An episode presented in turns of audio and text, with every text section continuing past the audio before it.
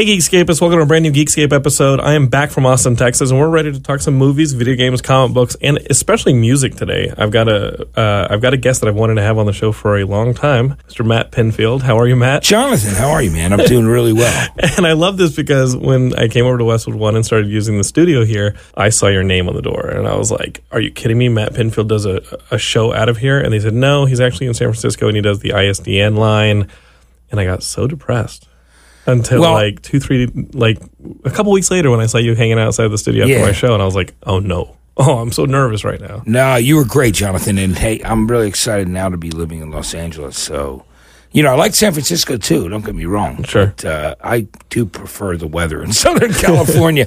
and after growing up in New Jersey, living through Katrina, um, well, that was actually New Orleans, but That was I New Orleans, but you- passed you- through but- there. But you guys did have that big Sandy. You guys had Sandy, yeah. And then um, uh, what was really pretty incredible was just, you know, the winter that followed that a year later, 2014 Brutal. into 15, was brutal in the Northeast. And I vowed that if I had the opportunity to move west into the warmer weather, I would take it. And I got that offer to move to San Francisco and now to be in LA. So here you are. I'm moving south, as you can see. Well, see. I'm excited to talk to you. Uh, Geekscape is want to just tell you guys real quick before the show gets started to check out our sponsor, Loot Crate, lootcrate.com slash Geekscape.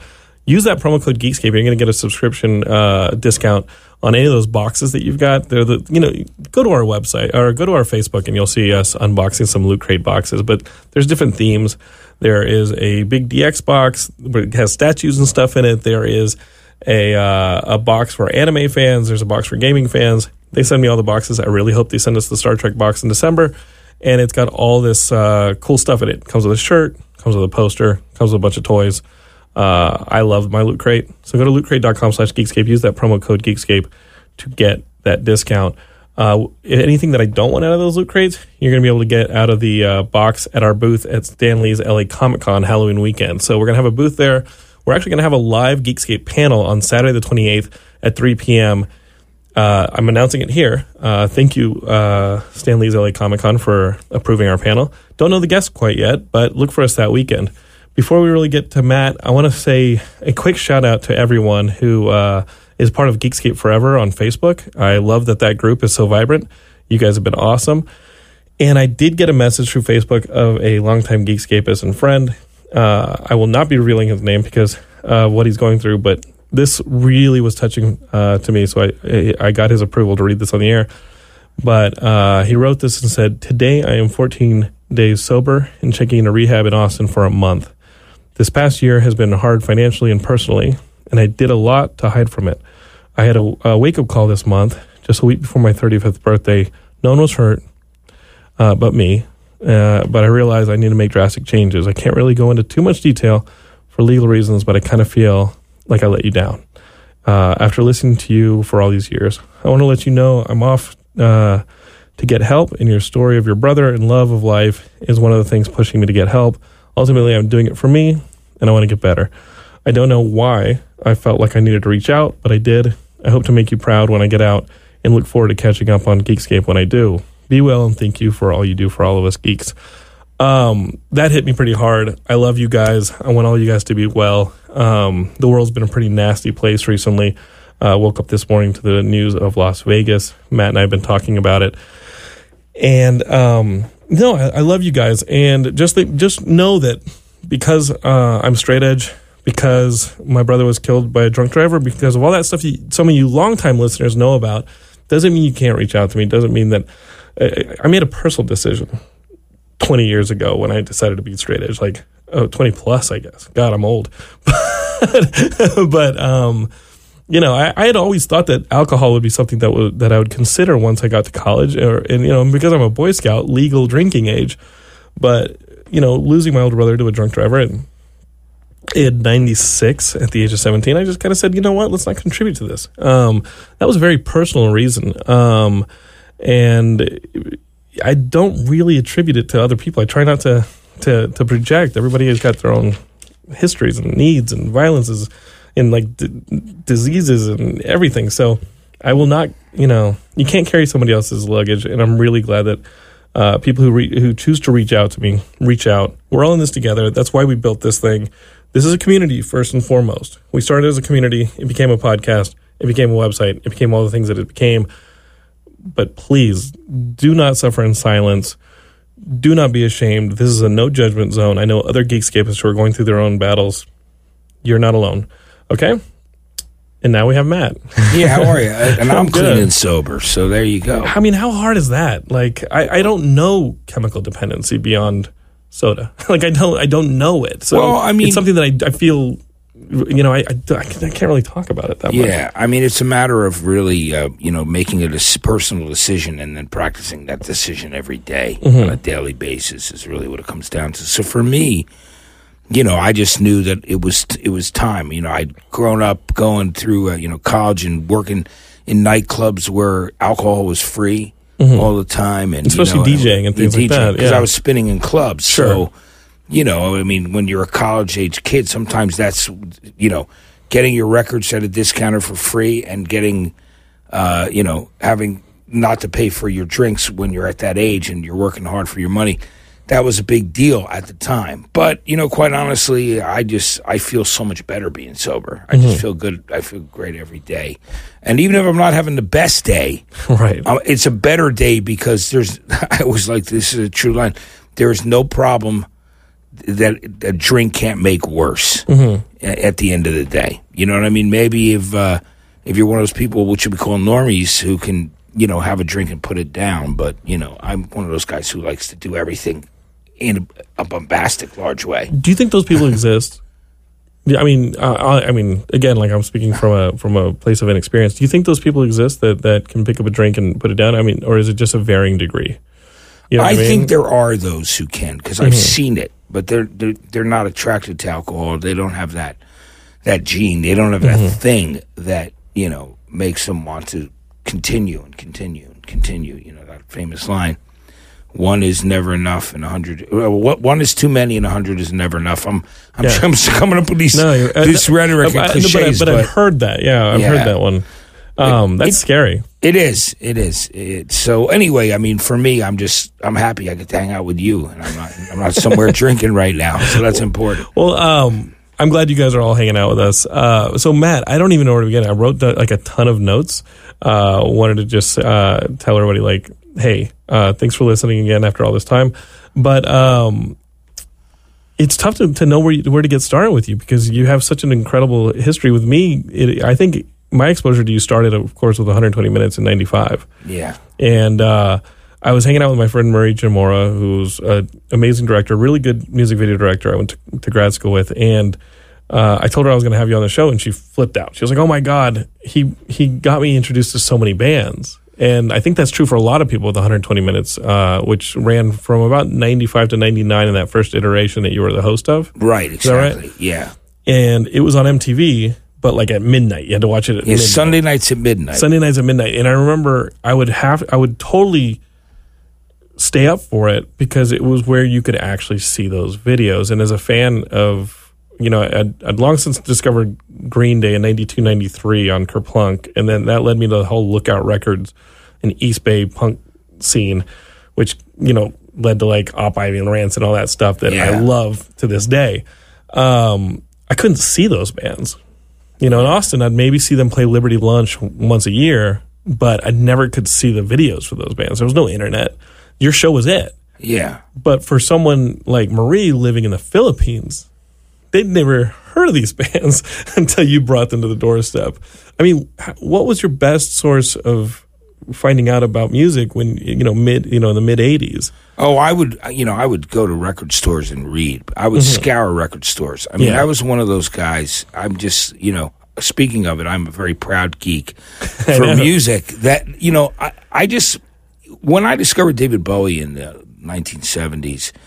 I realized that there was a lot more out there, Mm-hmm. and I, re- I went, "Wow, you know, this is not being played completely on the mainstream." And then I started to buy records because they were more interesting looking and, and you know or, or the cover or there was a name on there that I knew from another artist that I liked like a producer or you know if they did a guest spot and that's how I would find out about things and just take chances And was that I mean was that glam was that the, the era of like Alice Cooper and all that stuff? yeah that stuff it was like Bowie T-Rex you know early Queen Mott the Hoople. Um, Mott the you know. Hoople's amazing. Yeah, they're great. You know, there were so many there were so many great things out at that time. But I loved such a variety of music. You know, there were singer songwriters that I loved. There were, you know, there was, you know, prog rock that I loved. I mean, there was a little bit of everything. Um, and I was just a sponge for music. So it just 120 was the perfect vehicle for me to be a part of. And I was already doing that through college radio at Rutgers University. And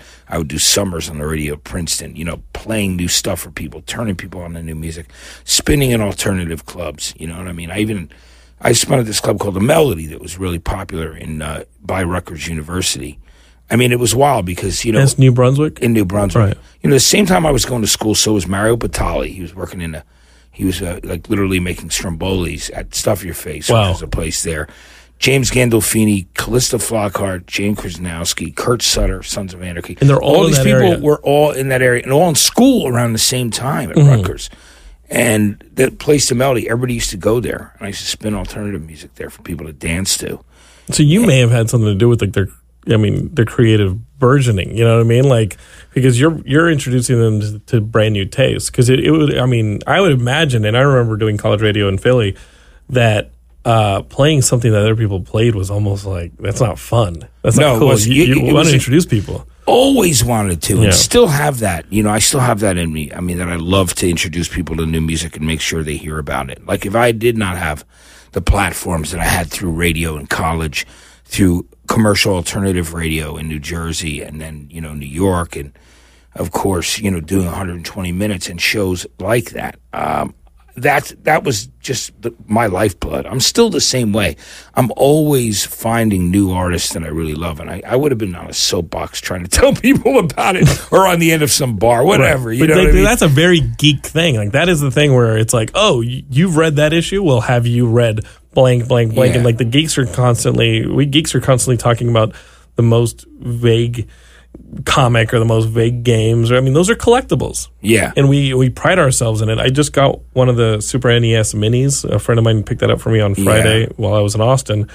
Um, and it you know they're rare to get these little mini Super Nintendos that have been reissued and they come prepackaged with twenty games. And I lucked into one. I was able to buy it and uh, and get a friend of mine to pick it up. But as soon as I posted it, everybody's like, "Well, it doesn't have this game on it," and Yeah. it starts listing games I'd never heard of, like UN Force. I'd never heard of UN Force, you know, and I thought that I knew a lot of vague Super Nintendo games, but uh, I haven't even played the thing Geekscape because I've been busy. But um, I'm excited to play it. But but I think that, that that's that's what that's what makes us geeks is that yes, what what is handed to us is not good enough or is oftentimes not even trusted. right, exactly. I mean, and the things that are spoon fed to you in the regular media, whether that be the music culture or arts culture or any kind of comics or films, you're always looking for something that's a little different. It's past what's already going on. For me, I've always, you know, and it doesn't mean I'm giving Yeah. up on the people that I love, but I, but I'm always hungry for for new new artists and new songs. I- Is it is it different what you're looking for, or are you looking for a level of deeper resonance? You know, Yeah, for- it's a for- combination yeah. of the two. Because I always was like, okay, well, that's really great, but it's gone through so many filters by the time it got to me, Right. That it doesn't say as much to me as these indie comics do, Right. You know, something that has true passion that you're right has deeper re- really resonates with you. Mm-hmm. Resonates with me. That's what I look for.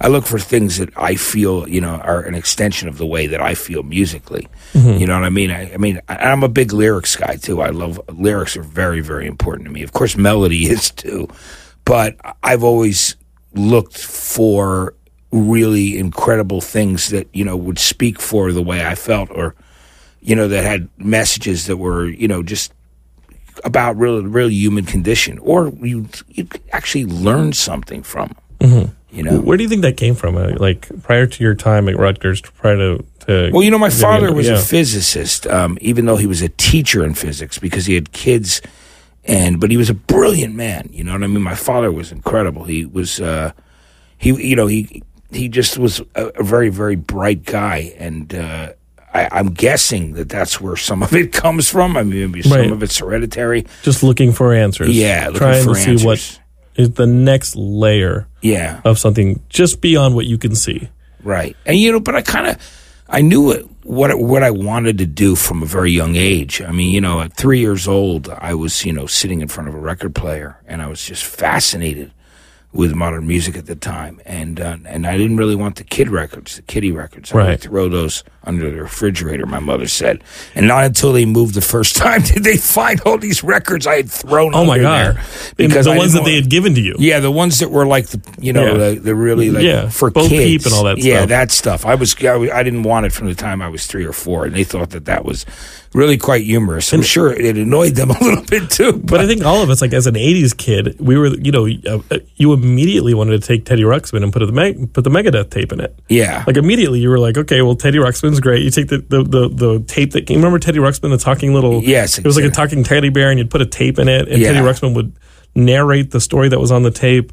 And I don't know anybody I grew up with who actually listened to any of those Teddy Ruxpin stories. We all just wanted to put a metal album, like a metal right, tape, yeah, it, put some and have music in Teddy- you know, and have Teddy Ruxpin start Yeah. singing like a Maiden or something. yeah, But that's great. I, I just watched. Uh, well, I was with my dad for a week, and, and Ken Burns' "The Vietnam War" was on. How was it, by the way? Because I love all his it's, stuff. It's phenomenal, and uh, and just looking at that level. I mean, just looking at how history repeats itself and how we got ourselves into longer than Vietnam era wars in in the Middle East. Currently, we're still going on with them. Uh, there's there is that question that people who the people who dodge dodge the draft are always the ones sending kids to war, and it's but what really re, like real, really we took from it was the question of was this our greatest era of music this period between 1966 and 71 72 or 1968 and 73 where you just had these amazing acts and then everything did kind of turn into a more sensational cinematic you know uh you think of Alice Cooper, you think of Kiss, you think of like the glam rock, which led to like the 80s. And then by the time it was the 80s, it was this corporatized hair metal, right? And we don't really see a resurgence of that kind of art, you know, uh, independent artistry until kind of the stuff that was going on underneath it with like the Black Flag and like everything that's in that book. Uh, this band could be your life. You Yeah. read that? Like that's an amazing book. But then you start getting into like the late '80s, early '90s, and it kind of sets the stage for REM and Nirvana and these groups to start coming out of it. Is there kind of like a 15 year gap in these things, or is there always music? I think you know there's always music, but I mean there was cer- was certainly a rich, really productive, creative era from when you're talking about where I would say it says 66. I would say probably starting really around 65, but Mm-hmm. you know it was incredible, and it was there was something brilliant coming out what do you think that was? every day. I think that there people were really, really using their minds and were really, you know, not they were they were pushing the boundaries of of what they could do instrument with instrumental. Uh, their instrumental. God, I can't even talk today. Sorry about that. It's I'm tired. I was up watching the coverage of the uh, of the shooting in Vegas all night. I think so you just I'm have to take of the facts when something like that happens. Just take the facts and be like, you know what? I don't think there are going to be any. There's not, not going to be much more, and you have to you Yeah. have to turn have it to- off. It's really wait. hard. it is. It's really hard to not get addicted to that cycle, and then you just realize that the next few hours are just going to be an echo chamber of what Yeah. you foresaw in the first, Absolutely. and you're just punishing yourself. Yeah, I know, exactly. anyway, uh, you know, and and getting back to that, I just want to say, you know, I think that not only were they incorporating in those periods of time different styles of music, and you know, whether it was some jazz chops or classical or baroque, to you know, I mean, it was just one of those things where it was highly competitive, but I don't think people really saw it in that competition the way that even the press would make it out to be. I think people were just very, really expressive. And you'd come from an era after the Beat generation of people that were, you know, really questioning authority, mm-hmm. questioning things that were going on around the world. And I I love that era of music. I mean, there are so many great things, and it really reflected also in the pop world at that time. Yeah, comic books. Like that is Marvel Comics right there. That is Yes. the real era of Marvel Comics and Stan and Jack and Ditko and all those guys had established the new Marvel universe. It was popular. But then mid 60s into the early 70s, you start to get that stuff. And by the time you have Silver Surfer and Doctor Strange in the 70s, you're Yeah. like, what the fuck is happening? Yeah. It absolutely Love Silver music. Surfer. It's amazing. if you're not reading uh, Dan Slott, Mike Allred's Silver Surfer, that's currently the, the current run, I just caught up with it this morning, and it's one of my favorite runs on Silver Surfer. It's amazing. Do you, uh, speaking of which, when Yeah. it comes down to uh, graphic novels and things like that, will you check out things that are written, you know, by musicians too, and some of the things they Um, do? yeah, I mean Gerard Way has his entire line at Yeah. DC. He has that whole young animal line, and I'm reading Bug again because it's drawn by Mike Allred. Mike Allred's a bit of a musician Yeah. profile. He did Red Rocket Seven, that that book that had a bunch of musicians in it. He he did a kind of jam session of uh, he did this art piece with the main characters of the comic, and he even named a Madman character Mott the Hoople. Yeah, You Which you gotta so, like, love. I, I loved it, and um, and music to me, I, I never played an instrument, but I always had this visual need, and so I always wanted to do music videos, and that kind of led me into filmmaking. Was just wanting to do, do music videos, and by the time and Geekscape, as you've heard this story before, uh, when I was shooting for Real Big Fish, I remember sitting in the in like at lunch with everybody, and Scott, who's been such a great friend of mine, Scott says, "Hey, wasn't our isn't our budget for this video this like the same as our entire wardrobe budget was for the last video?" I just realized how the budgets were falling apart, and I had to find something else to shoot. You know, but Yeah. I could have made a career shooting music videos. I loved them so much yeah, you know, but the budgets just aren't there. You're shooting advertisements for phones that are in your music video at this point. right, exactly. But uh, yeah, um, I think I think uh, comic books written by musicians have a certain level of uh, vibrancy. yeah, That I mean, as somebody who's written comics before, I sometimes get hung up on getting pulled into a narrative uh, need that's film based. Like I want to break into a rhythm that I feel whenever I sit down with something like Final Draft, and you just write dialogue and description, dialogue and description. In in having to do some of the math of breaking down panels and pages, so you do things like you make sure your narrative turn happens when you turn a page, and then the you know the next page is your big surprise. Uh, it feels like shot listing, storyboarding, and writing at the same time, Yeah. and it's and there's and I and I don't love it. I think as a musician, that level of mathematical design is inherent to them, yes, and so they turn something that actually flows pretty well right. and it has rhythm to it. Did you like the the Amory Wars? You know, Claudio The Sanchez. Wars, yeah, Yeah, from uh, you know he, from Coheed and Cambria. Coheed and Cambria. Yeah. Yeah, because I signed them to Columbia Records. Yeah. you know, and I love You went corporate. yeah, yeah. I, I was for a little while. Boy, I had a front row seat for um, you know, for for the successes I had. I also had that front row seat as an A and R guy for records you love and artists you love, and then them not getting the shot they deserve. And boy, it's heartbreaking. in in those years that you were at Columbia, I remember hanging out with uh, my friend Sean Neal, who was in a uh, back in Austin. He was in a band called Dynamite Boy, and we heard auto tuning for the first time, like for like like an album's worth of auto tuning, and it was about two thousand two, two thousand three, and I was like, they can't be serious. This this uh, this can't. This is. This is like they're they're fucking around, right? Yeah, like, yeah. like this isn't real.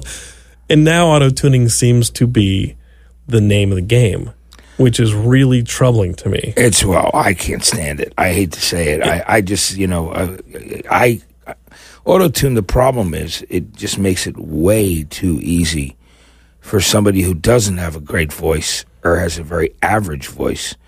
I, I mean, I, I would uh, prefer if they stick to actually writing songs for other people who could actually sing Sure. them instead of using. And there's no shame in that. But Yeah. I- there's no shame in that. I was just telling someone last week that uh, that John from uh, uh, Goldfinger Yeah, does a lot of work as a producer and as a songwriter for other people. Some of them are like some really big pop groups. yeah. John's great. and there's no shame in that. Like, you know, um, I was having a lot of nostalgia in Austin last week, driving around, being like, "Oh God, all these albums I used to listen to and the band, bands I used to." and what see. were they? What were some of those? Well, it was all that stuff. It was like I I, I remember I remember you mentioned Real Big Fish, right? And yeah, I shot some music videos and things, and that's River Mojo Fish. Records, just like uh, Goldfinger. hmm And and I met John through Real Big Fish, and uh, and I remember just talking to him because we both had ACL reconstructions in our knees. Yeah, but he's uh, a great guy. John. He's amazing, and just seeing the the amount of talent he's worked with.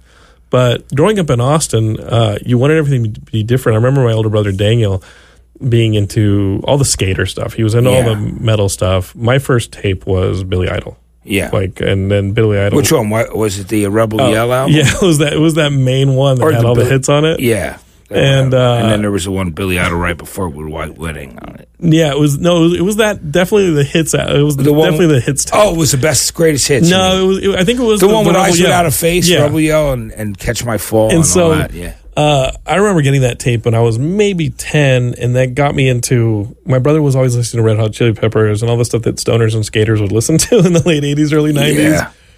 And that led me to a store on the Dragon in Austin called uh, Sound Exchange. In Sound Exchange, you could flip through CDs and take the CDs over to the player and just listen to them. And, and that's where I first saw like Kerplunk and being a comic book fan and seeing like that little girl with a daisy shirt on the Yes. cover of Ker- Kerplunk and being like, what, I have to listen to this. What is this? And then listening to that album and then look, seeing that it was Lookout Records, and then Lookout Records leads you to uh, Operation Ivy. And Operation Yes. Ivy starts leading, you know, and then Rancid, of course. and then Rancid, like we, my friends booked a basement show for Rancid in '94. Yeah. and, and and just being like, oh my god, now now there's a community. And of course, that leads me to my favorite band of all time, the Mr. T Experience. But two weeks ago, I watched They're this. great, those.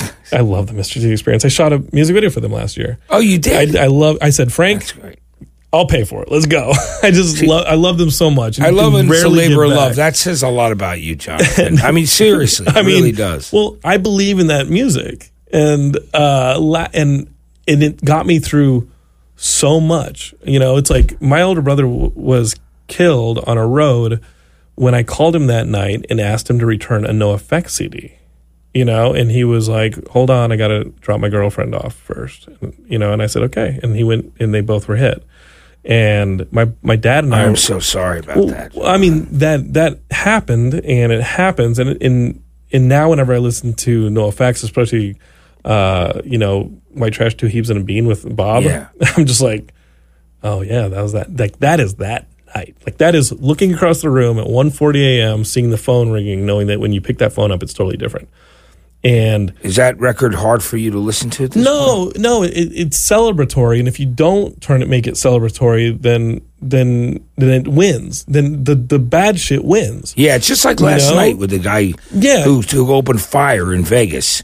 We're not going to stop going to see concerts. We're not No. going to start gathering as people to enjoy music that that gives us elation. You can't I mean, do you that know. stuff. Like I'm, I'm, I'm going to. I, I, I bought less than Jake tickets. I was like, I mean, that was the kind of music I listened to. Was Yeah. like that pop punk, It's all great ska stuff. that came out of it. Um, but uh, yeah, no. Listen, I mean, when I'd love to see NOFX again. You know, I'd, uh, if if I could have a band back, I would have, probably have Tony Sly, No Use for a Name back because Yeah. like him dying is like I remember passing up going to see him in concert, and then he died, and being like, oh god, like I, that music ends. Yeah. Um, No use for a name. I got to tell you, one of my favorite stories was that they were here in Huntington Beach, Mm-hmm. like in this area, and close to Orange County, and they were doing a big punk festival. It was the same night back in, I guess, '94 or '95 that I met Fat Mike the first time. Oh, yeah? we became friends. But he was pissed at MTV because um, I guess they had submitted a video. NOFX and NOFX, and MTV turned him down. It was before I got there Yeah, because I was a fan of the bands. But I got and I got there, and he was like, you know, man, I'm cool with you, but I, I'm, you know, they they they basically screwed us over. like so I'm not making eye. videos The linoleum video, like Yeah. they did had that linoleum video. They had Yeah. something sticking in my eye. Yeah, I think those are the two videos they did for uh, Punk and Drublic. yeah, and they were just they just decided they weren't going to submit their videos to Mm-hmm. MTV.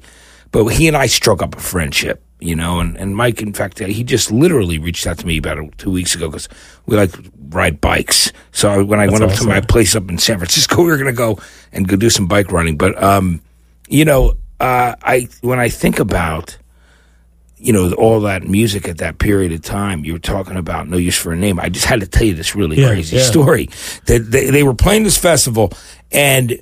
All of a sudden, there was, you know, it was a family day, even though it was a punk rock, punk and skate festival. Mm-hmm. So there was a gigantic Barney. Okay, there was a big Barney. It was made out of The Purple Dinosaur. yeah, purple dinosaur. Yeah. Yeah, for for the kids. Yeah, and it was literally there for kids to play on and run through.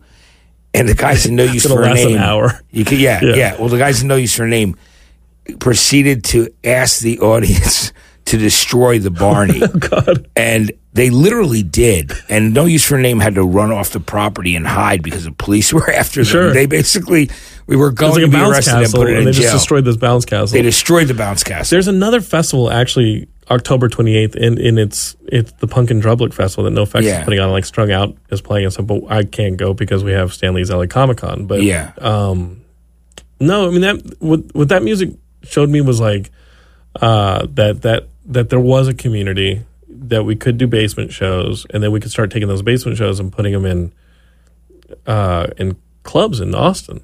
Yeah. and we weren't even sixteen yet. You know, I remember the bouncing like putting on a bouncing soul show in a in a pool hall because you know because my mom's boyfriend owned a pool hall that is so cool. and uh and a fight broke out a window was smashed we could only pay the bouncing souls $35 and i remember I bet they were cool about it though. they came and played my radio show a couple years later in philly and totally remembered and were totally cool about it I, I love those guys. You know, they're from And my hometown. They're, they're from New Brunswick. amazing is lifetime also from new brunswick Yes, Lifetime's from there too. Jersey's best dancers. amazing amazing album amazing band I mean, you got uh, Midtown who formed around there Thursday. midtown midtown also played my radio show I, fantastic. Yeah.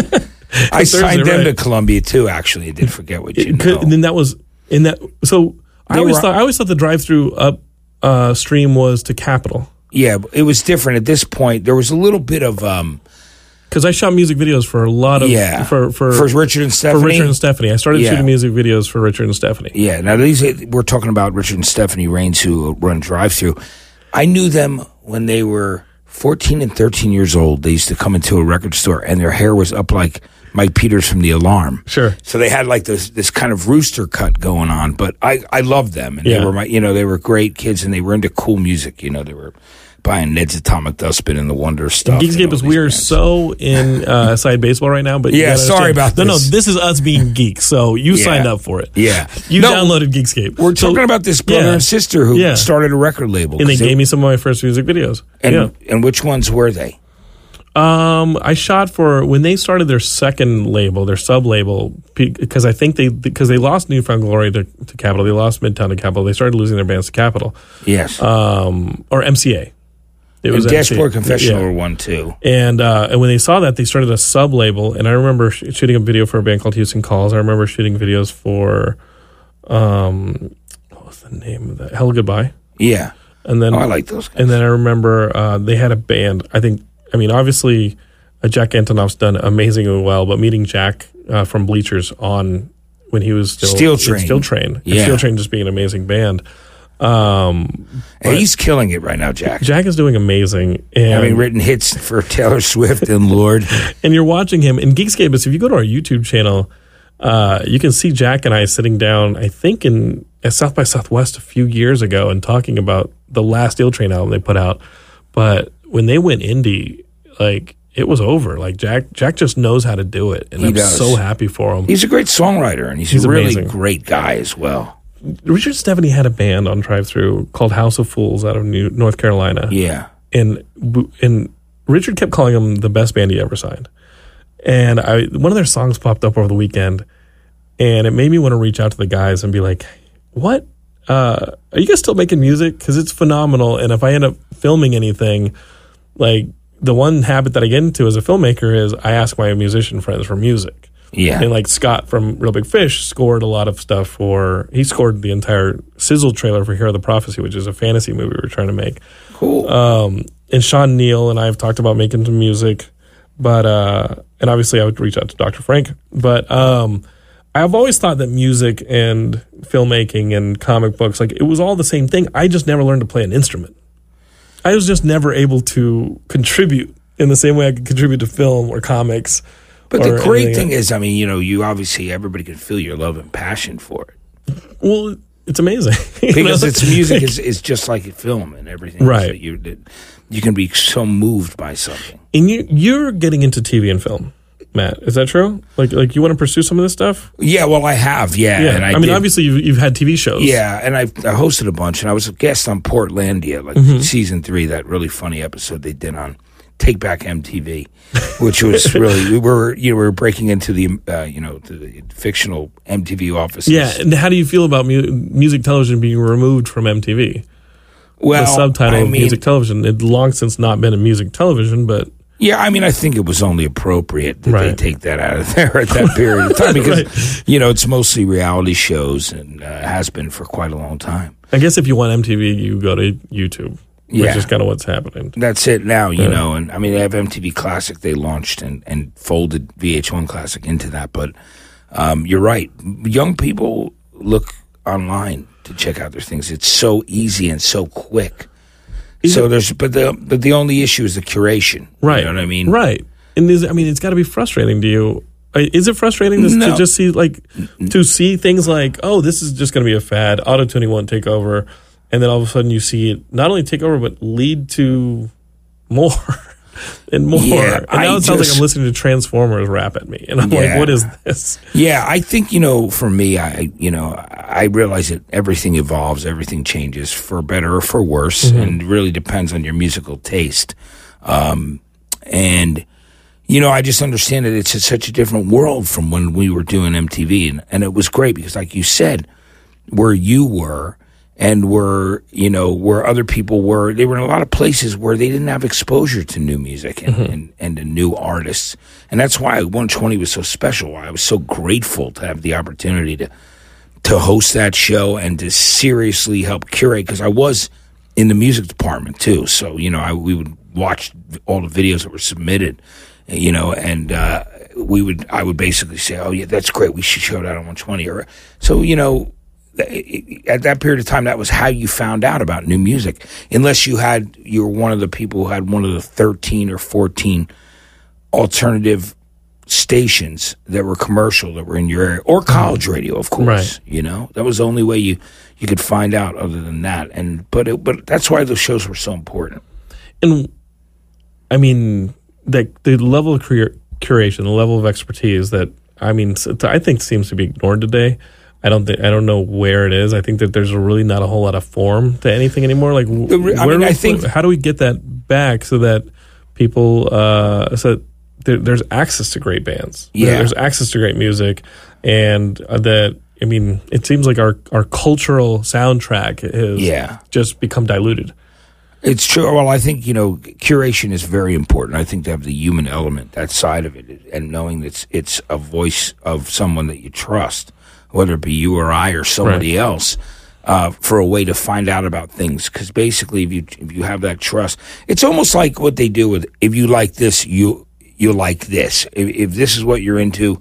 Check this out as well. You know, you know, you have that with some of the streaming services and but it's still there's something about human curation that's really important and that's what I do and you do and I love that. I, Well, talk about your I'll never stop doing that. Um, what do you record here? I, All right, you know what I do? I do a show called Two Hours with Matt Pinfield that's on in 20 cities. You know, it's on in Chicago and, and Minneapolis and Nashville and Buffalo and Tucson. Can you hear it And online? you can stream it from those Yeah, radio yeah. stations. Um, and so what I do is I play new music at night, you know, and I always expose a new trending track every single evening. I throw so some throwbacks to the '90s because obviously people remember me being on TV then. I'm also between that I'm on Lithium on Sirius. I, you know, I'm basically the storyteller. I I do what I do, and that's tell stories. So you'll hear me come on and tell you the background on a song or a really cool story about awesome. an album. And um, so I have that show. I do a classic rock history show called Flashback, which I took over seven years ago. But I think, you know, I also want to mention that I wrote a book about a year ago. Um, that it came out. It was through Simon and Schuster and Scribner called All These Things That I've Done, My Insane Improbable Rock Life. And the book, uh, thanks to people like Howard Stern and, and Opie, uh, you know, it got some love out there, but, uh, and it did well for a while. It's it's genre specific, but if you're interested in, in some music history there, it's my life story basically, but it's also a guide to music at the same time. And this It's your soundtrack too. Like Yeah. you're telling people like what bounced you here to there to there. Yeah, it does. And you know, it, the title of it, all of these things that I've done, comes from the Killers song because the song was inspired by an event that happened when I'd met Brandon Flowers and was trying to sign the Killers to Columbia Records. Mm-hmm. Now, I'd gotten a phone call over Columbia from the U.S. Army asking me if I would come and mentor soldiers who were returning from Iraq, who were musicians that were either wounded or, or, or you know, basically it was wounded soldiers and people that were just real music fanatics. Music was their thing. So they put on an event in Colorado City, Colorado, and for a couple of days I was there actually mentoring soldiers. So How was that? it was amazingly rewarding Right. to tell you the truth. It really was. I, I, I loved being there, and a lot of them were people that had known me from watching me on, on television or listening to me on the radio, and they were just, it was just an incredible opportunity for me to do something good for some other people. And I, uh, I, I love the experience, and I flew right from, you, you Colorado. know, Colorado, Yeah. where the army was, where the, we, this army event happened, to Vegas to try and sign the Killers. And their old manager picked me up in the car with Robert Reynolds, who manages them now and was their attorney. And it's kind of like I call it the Vegas Mafia because his brother is the singer of Imagine Dragons, and his other brother is the manager of Imagine Dragons. Wow. So the Killers and Imagine Dragons are related in that, like they're all part of that scene there. But I got went there and I watched the Killers play in their drummer Ronnie Vannucci's parents' garage. Wow. And they already had songs like Mr. Brightside written already and Smile Like You Mean It and yeah, that's they were incredible. about they were about to write somebody told me and the amazing thing was uh, I that night we we took them out to dinner like any label would do, you know, and then I was going back to my hotel and I was going through like a midlife crisis kind of thing at that period of time, not in that really corny like typical way, Sure. but I was going through a marriage that was ending, so I was you know I talked, starting to, to I think, talked about mine two episodes ago. yeah, so you know, I mean, yeah. I may or may not have uh, come back from Austin fairly depressed. yeah, no, you know, it's one of those things. And, uh, you know, I, w- I was doing a lot of soul searching. And Brandon, I just say to the guys, I'm like, hey, can somebody give me a ride back to my hotel?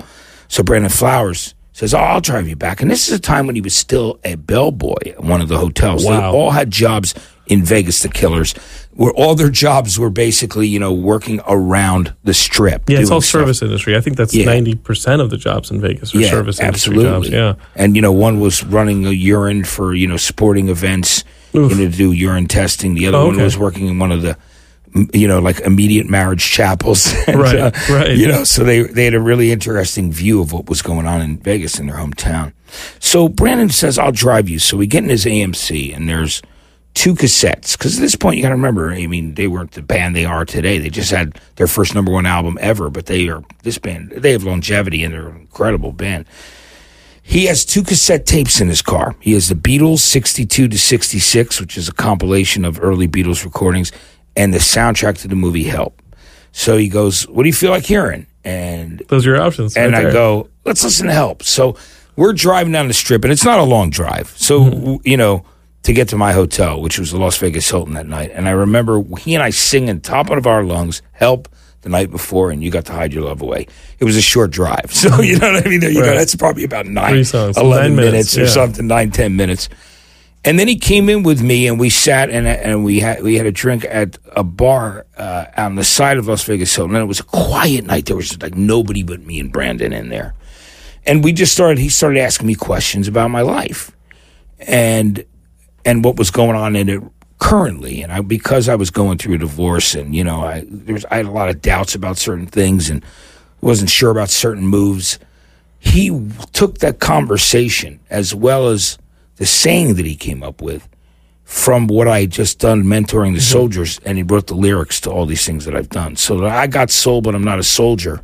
Yeah. Was about my experience with with this mentoring Wow. those, those soldiers, wounded soldiers, about music. And you know what's funny? When we were shooting the Hell, one of the Hellogoodbye videos, one of the guys in Hellogoodbye was singing that line on repeat. Oh, really? Yeah, That's great. I mean, you know- I remember it. I remember we were in Seal Beach It shooting was- by the pier. it was surreal to me because the next day their manager at the time, Braden Merrick, called me and said, "Hey, you know, you just inspired a song that Brandon just wrote. Uh, you know, he wrote this song about your, you know, hanging out with you last night." And I had no idea what it was going to sound like. And then a few years later, it's 2008, I think it was. When, was it 2000? No, it Uh-huh. It wasn't was, a little, it was like seven. Well, when, well, no, I'm, I'm got. I've got to go back. I know. I don't mean the song. I Okay. mean when they played Live Eight. That's Sure. why I said 2008, Live and it wasn't live. It wasn't Sure. 2008. It was like 2003 or four. Okay. but watching them do the song with a choir in front of 150,000 like- people was surreal for me. I mean, be. it was un- it was amazing. I was just, you know, I was numb. I think First I shot all- that video in 05. Yeah. yeah. So yeah, it's but I love that. I love the song. It's incredible. and, I mean, uh, how did you get it? I mean, as somebody who like literally, I went out with a, to a friend of mine's place last night where she was having a housewarming, and I could, I was so spiraling that I, you know, couldn't even talk to anybody. And these are like my longtime friends, and I couldn't even talk to anybody. I was such a mood. Um, was that over divorce? yeah, and I just yeah, I came back from. I, I, it, it makes you feel like a failure, and like you're like, how can I not keep this up? Like, how could I not keep this together? And you go, and you end up mind effing yourself with your with every decision you make for the next year or two or three. And I'm sitting Yeah. going, okay, I'm ready for this to end, but I don't know how to end. I don't know how to end this. Oh, you know, we You know what I know mean? what that's like. I Yeah. mean, I mean, I can tell you, I can relate to you completely in that way. Because So you go on autopilot. Thank God for Geekscape. I'm here every Yeah. Monday. Like so, you do the things on autopilot. And a friend of mine called me out. and was like, Jonathan, you're like, I'm looking at your social media. You're on autopilot. Like you're doing the happy face. Like I can almost tell to the minute when you're going to post something new that is positive and this and that because everything behind it is just trying to stay afloat. Yeah, You know what I mean? Like I don't. can relate to I don't that. know, Matt. Like I don't know what the hell. Thank God I don't have a chemical dependency. No, like yeah. what is happening? yeah. Well, You you know? know, that's that never really helps, and, and you know, uh, from somebody who comes from, you know, who who did use chemicals and, and Mm-hmm. alcohol to, uh, you know, to deal with issues that were lifelong issues. Um, it it never really helps, or it helps temporarily. It's crazy know? It's you know they say it's you know it's uh, it, it's really it's, it's a temporary gain for for a long term pain. all, I, all I can think, Geekscape, is um, because you're starting to witness me actually talk about this stuff. It's like I just have to fight to be more productive and fight to create more things and be more vocal and outgoing with some of you guys because it, it's starting to come back to me. As you know, as I read at the top of the show, like That was a great letter, by the way. I, I I was floored and um I didn't know what you know it's it's uh nobody owes me anything all right Geekscape is like n- like n- nobody should be ashamed of keep you know nobody should feel like they have to walk a straight line because of this or that um you know I'm intensely flawed I think we're we're seeing Oh, and, and, and it's just the way it is and uh We are and- all and we are- flawed. we are only whole together you know we we only fit with other parts and others, and that's about it. Uh, go ahead and make sex jokes, but, but that is only when we're whole. Is, Yeah. is is as a community, and that's why when you lose a part of the community, it really hurts. Um, that's why something last night really hurts. That's why hopes and prayers. I hate to politicize it, aren't going to get us through this. And politicians saying hopes and prayers aren't going to get us through this. Change is going to get us through this, and decisions are going to get us through this, and actually making change is going to get us through this um, because we're bleeding Yeah. literally bleeding, um, and it's on repeat. Uh, you know, on the macro, it is global wars, and on the micro, it is these instances of just craziness. Um, but what can you do? Um, you can't just blame a cycle because it's an evolution, and you can't refuse to evolve because you think it's just going to fall back to itself Yeah. that's insanity. That is literally the definition of insanity: It is. is. repeating something and thinking things are going to change. It's true. It's, it- but that's all we're hearing is hopes and prayers, and this is something that we can't change. This is who we are as a society. It's like, come on, kiss my Yeah. ass. Come on, Canada, go ahead and invade us. Can somebody invade us? A- aliens, you can invade us now. We're ready to be harvested for food. Soylent Green. Let's do it. Um, what was the first record you ever bought, Matt? Uh, well, the first record that I ever bought. Now I'm trying to decide if you mean with my money or with Your money, the one money. that you like had, you know, like when I bought Sonic the Hedgehog on, on my Genesis, like saving up money for Sonic the Hedgehog in the Genesis was so huge for me. What was like the thing you saved up for, and you're like, I'm walking down the store and I can't wait to get it.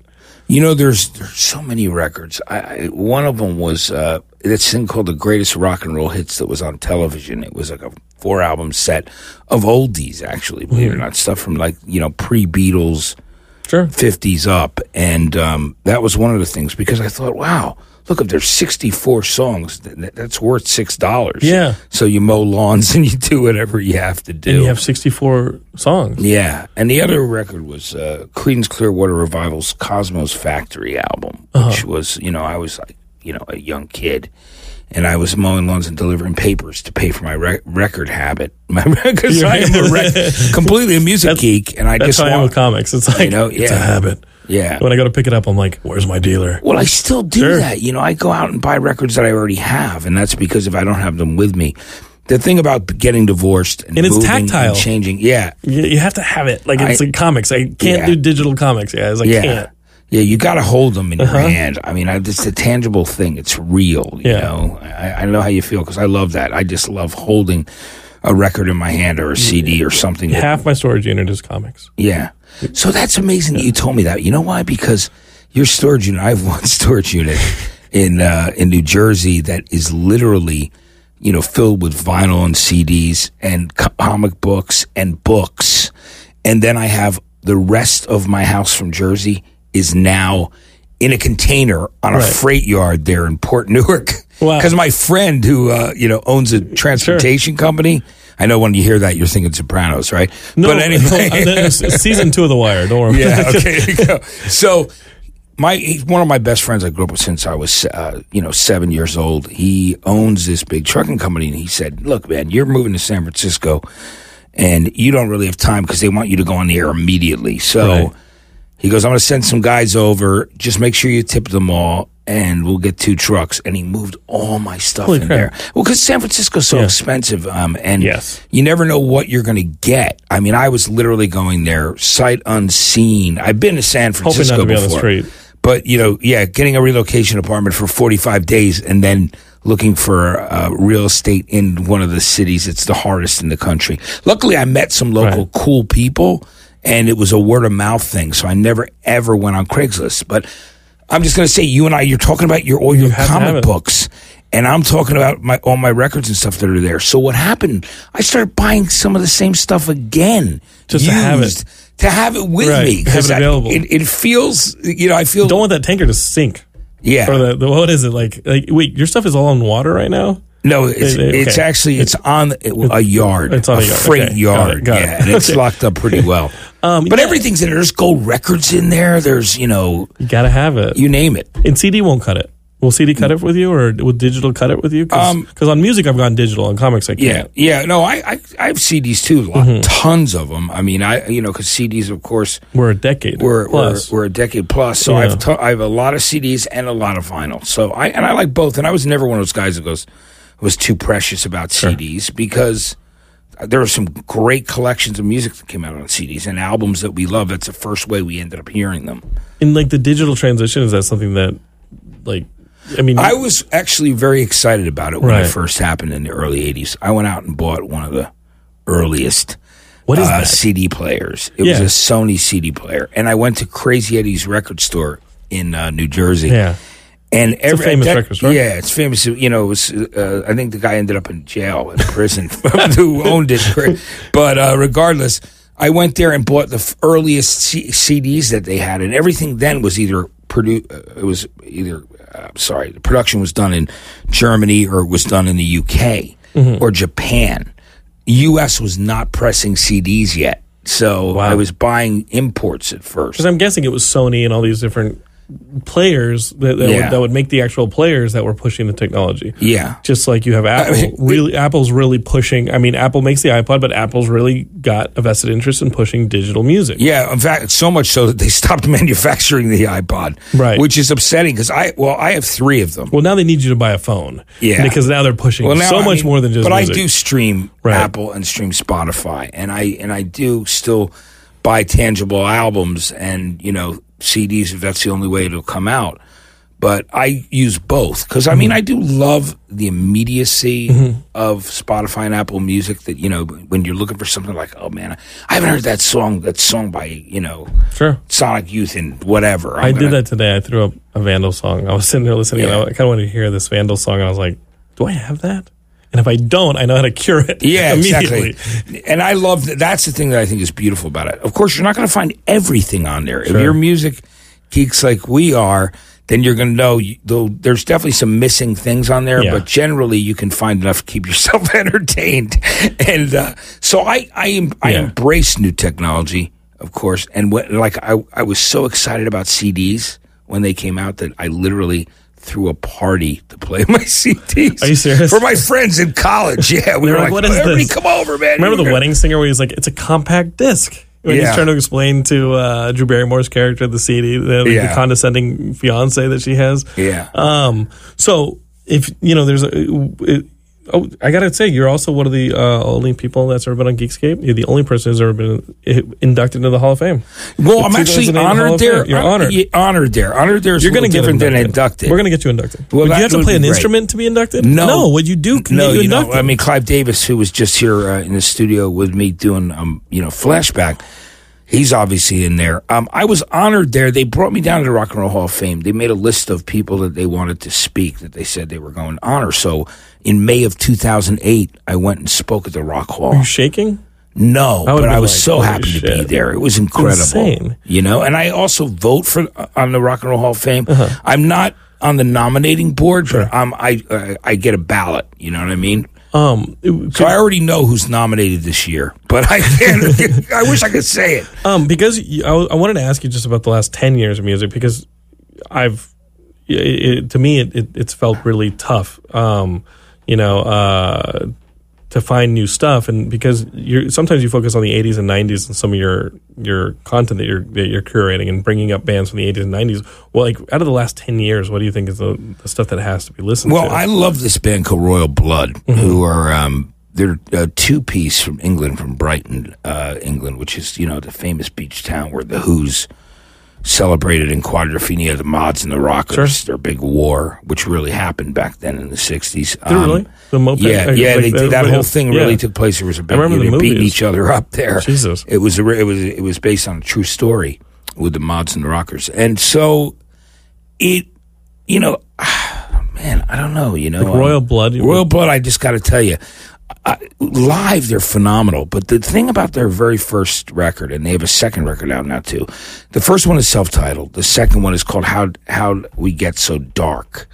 Um, it's a two-piece. It's a bass player and a drummer. So you're thinking for a minute about like you know White Stripes, White or- Stripes or, stuff. something That's like guitar, that. right? Right. But they're so incredible. What he does is he plays through a bunch of different pedals. So, and he plays a five string bass where he will literally, it sounds like a guitar and he'll Right. use loops. So they sound like a full band. I just saw um, uh, the lead singer of the Matches do that. Yeah. Remember the band, the Matches? I remember The Matches, I love the Matches. So, so I looked up uh, again on iTunes, being like, "Whatever happened to the Matches?" And they had two new songs out, and I saw on YouTube uh, lead singer doing a version of one of the new songs completely by himself using those pedals Yeah. to just do loops and so. I mean, it's insane. Yeah. Like I can't play an instrument. I definitely can't do that. Yeah, I mean, it's, you, you find a lot of new artists now who are literally creating a room. There's uh, Tash Sultana from uh, Australia, and she uh, is sits there and literally she's a one man band is what she does. But I will say about Royal Blood, if you, it's a they they rock. They're they're just a great band. or something that goes right stripes, Zeppelin, Muse. There's a little bit of all of that in what they do. Uh, you know, because he's got a great voice, the lead singer, and the songs are incredible, and they're all like none of the songs are over four minutes long. Sure. So each my kind of of their albums, yeah, each of their albums kind of have ten songs, and they clock in at about thirty-five minutes. But I recommend highly picking up the first Royal Blood album. I've been and, on. and in fact, it's got endorsed by Jimmy Page, Wow. by uh, you know like uh, Lars and and uh, Kirk and all those guys Sure. from Metallica. Metallica, yeah. Howard Stern was saying they were the best band he's heard in 10, 15 years. I've been such a I've been so starved that uh, I've just been going to see bands like uh, from my youth. I I saw this uh, documentary Turn It Around on the East Bay punk scene in Gilman Street. I just saw that you wanna know that documentary, and then I'm seeing a Jawbreaker documentary on Wednesday night because Yeah. I'm just like, Well- let's go backward. hey, listen, Turn It Around was great. I ended up doing like a, a podcast, you know, because I have a podcast too called, it's named after my, my show, Two Hours with Matt Pinfield. And it's just musicians on that show, except for occasionally directors.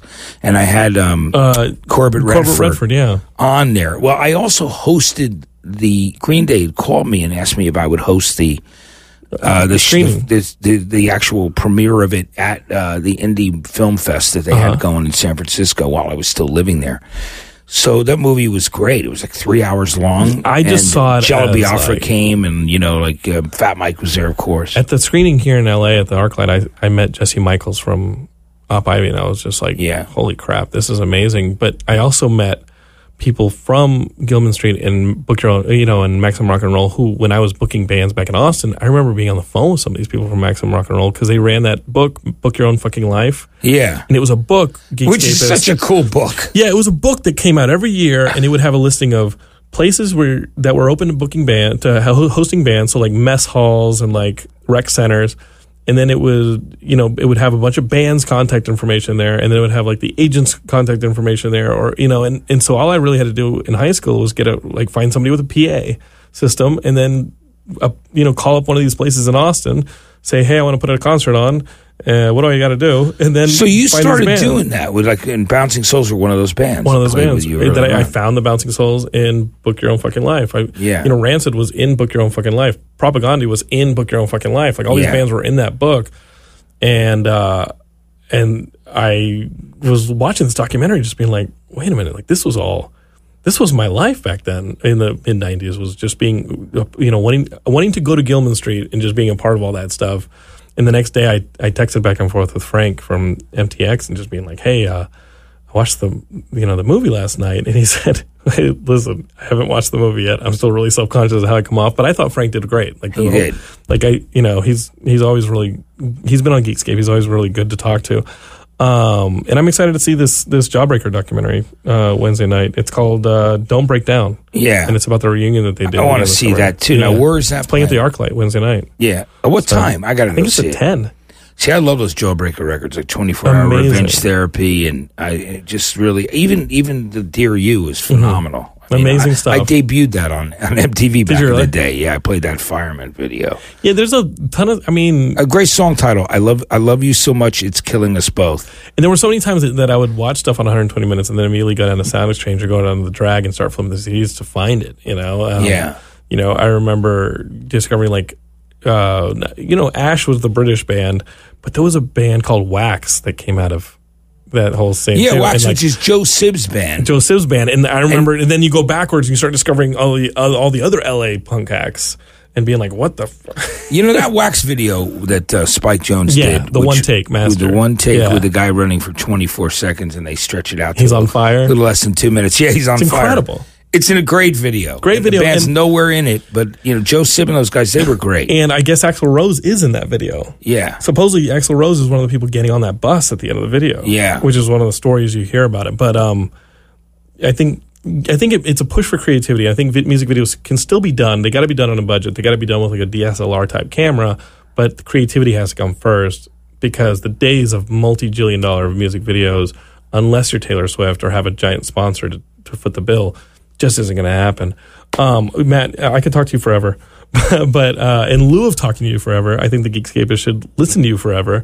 Uh, if you guys want more, Matt, definitely go pick up the book. It's his memoir, all the things that I've done, my insane, Im- uh, improbable rock life, and then you can listen to Matt in many, many places. You can listen to him on know, the podcast, podcast? two hours of Matt Pinfield. If you look that up, and then there's uh, the radio show, two hours of Matt Pinfield, Monday through Friday night. Mm-hmm. It plays at like ten to midnight in most cities that it's on, and then um, Sirius XM. XM Lithium on thirty four. If you want to get it's some insane background, that you're doing so much.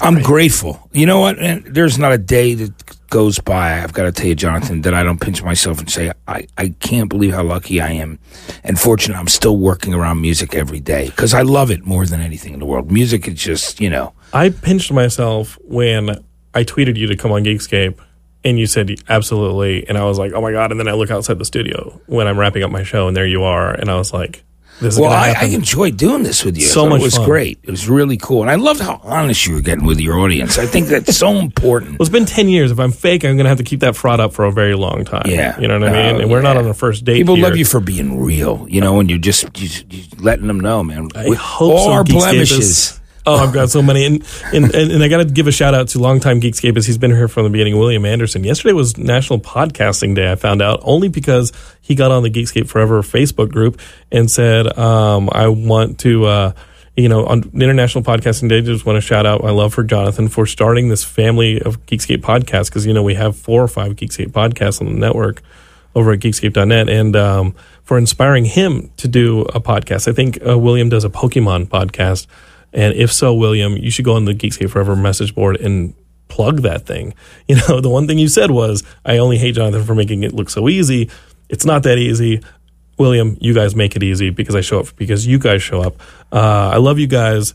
Uh, Matt can be found on social media at um, at Matt Pinfield Twitter, and then uh, it's Matthew Pinfield on Facebook, and the real Matt Pinfield on Instagram. Uh, I wanted to just say, Cool. Jonathan, how much fun I had today. It was really Dude, great. We could talk for hours and hours. I'm worried that we will. I was at the 101 for breakfast this morning, and I was like, "Oh, we should go to 101 get Yeah. some lunch." Uh, guys, you can find me at Jonathan London on Twitter. You can find Geekscape on Instagram, Twitter, Facebook. Uh, search for Geekscape. We have a Geekscape page on Facebook, which is uh, where we put a bunch of plugs. Uh, we just finished up a Bob's Burger contest. I hope if you won, you're happy. Um, and then uh, we uh, also have Geekscape Forever, which is the community page. And that's the group there on Geekscape um, on Facebook. And of course, we're going to be at uh, Stan Lee's LA Comic Con uh, from the 27th to 29th down at the LA Convention Center. Uh, I don't know what panels I'm hosting right now beyond uh, the Geekscape panel at 3 o'clock on Saturday, but we're going to have a booth. You can come by. You can put your hand through all the Loot Crate stuff that our sponsors are giving us uh, and bring, you know, get yourself a Geekscape shirt. Uh, and I'm sure we're going to have some pretty awesome panels this year. Last year I got to do Luke Cage. I'm really sure that I'm going to uh, uh, get some really cool panels. I got a I got a Stan Lee panel last year to moderate, so that was a dream come true. And uh, I'm pretty sure um, we're going to have some cool ones. So check the Geekscape website, check the Geekscape Facebooks. There's going to be all that. Um, dude, Matt, thanks for coming on the show. Jonathan, it was such a pleasure, man. The show's great. Thank you, It sir. really is. Thanks for having me. Thank you. me. And Geekscapists, I love you. Next week, uh, we've got Jake Busey on the show to uh, talk about a new horror movie, fun horror rock movie that he's in called Dead Ant that's premiering next week. Uh, I think Screamfest LA. So I hope you guys hear us next week. Love you guys. Geekscape forever.